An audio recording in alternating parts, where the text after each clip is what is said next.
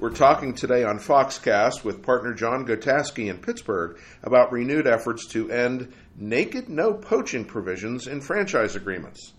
John represents individuals, partnerships, and companies in diverse legal matters, including franchising issues, complex commercial litigation, and bankruptcy litigation. John also edits the firm's franchise law update blog. John, good morning. Glad to be here. John, what do franchisers need to be doing in light of these uh, poaching questions? Well, what franchisors need to be doing is they need to review their agreements and take immediate action in response to the recent onslaught of legal action, uh, primarily from the government, but also on the civil side of things. Hmm. Now, in a typical agreement, the franchisor will prohibit a franchisee from poaching its or, or the employees of other franchisees during the term of the agreement and for a period of time after it ends. Hmm. Now, until now, these so called naked poaching provisions were fairly commonplace. Franchisors argue that these provisions are intended to protect each franchisee's investment of time and money in training its employees, especially general managers who sometimes participate in extensive training programs. John, what's the flip side of the argument? Well, the flip side is uh, driven largely by the economic community.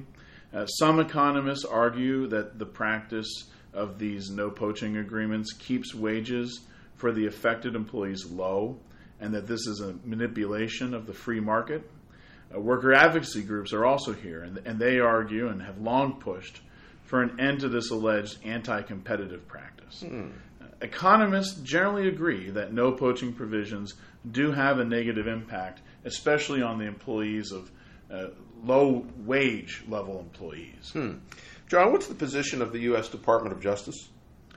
Well, this is interesting because two years ago, the Department of Justice and the Federal Trade Commission issued joint guidance that naked no poaching agreements are per se illegal, meaning that their very existence violates the antitrust law and sets companies up for criminal charges.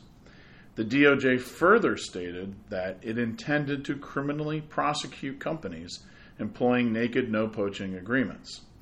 Now, while most observers expected that the DOJ under President Trump and Attorney General Jeff Sessions would retreat from this position, it has not, citing pro competitive concerns. Hmm. Uh, in fact, earlier this year, the Department of Justice initiated a criminal complaint against a number of companies respecting naked no poaching agreements. Now, while the case settled with only civil penalties imposed, uh, the DOJ expressly stated that it was reserving the criminal question and planned to zealously enforce the law. John, some major brands have changed their practices after the uh, Attorney General filed suit. That's true.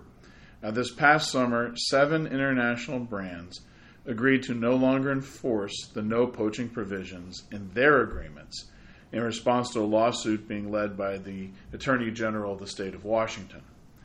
Eight more large brands then followed. Hmm.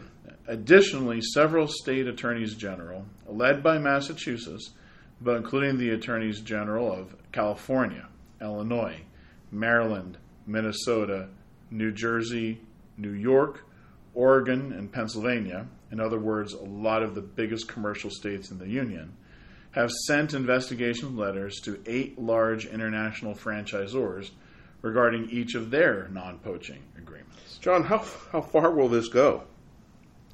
It's hard to say, but there's strong belief that this is only the beginning of the attack. In the past year, in addition to all of the government action, civil antitrust actions have been filed by employees of franchisees of several large international brands. Hmm. The potential liability under these actions could be substantial because the class sizes could be immense. Uh, treble damages and attorney's fees could also potentially be awarded in any employee victory. John, in a case where a complaint was filed against a well known uh, fast food brand, the company lost a bid for dismissal. Yes. A recent motion to dismiss was denied, so the case against that company will proceed. The outcome of this case and any other test cases will be closely watched. The need to act is further supported by the fact that some leading senators are strong advocates of removing the no poaching provisions and have introduced legislation to make these contract provisions illegal. John, what else are you seeing? Well, in addition to all of this, the Department of Justice is out there and appears to be in the process of bringing a criminal antitrust complaint against franchisors for what they call vertically assisted horizontal conspiracies. Hmm.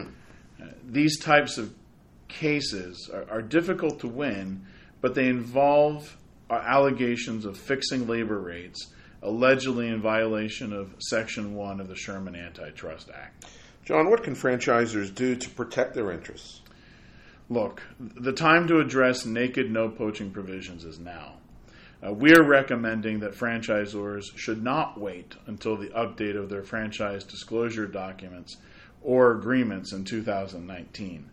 Uh, instead, any franchisors uh, thinking about this and should act now.